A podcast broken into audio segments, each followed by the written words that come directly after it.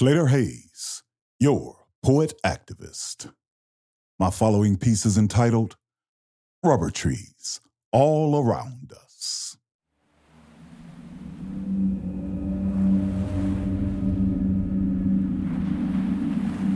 We hoped that delicate ears would allow you to hear the moans and groans emanating from the bows of untold numbers of vessels. Yet, you ignored us.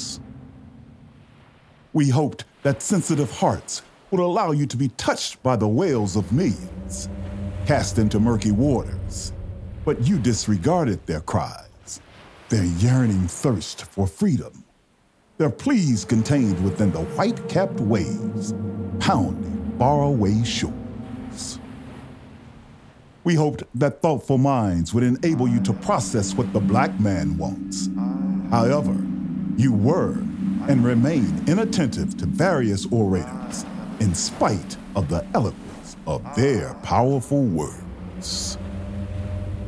We hoped that responsive hearts would be sensitive to our pain as we endured lynchings, beatings, yet some of you remain oblivious, in denial that those things that you casually take for granted are willfully and cruelly denied others.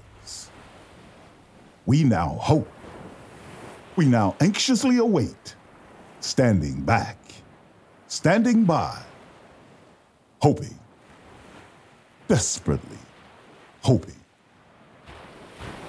Our spirit lives. Join me again next time. Peace.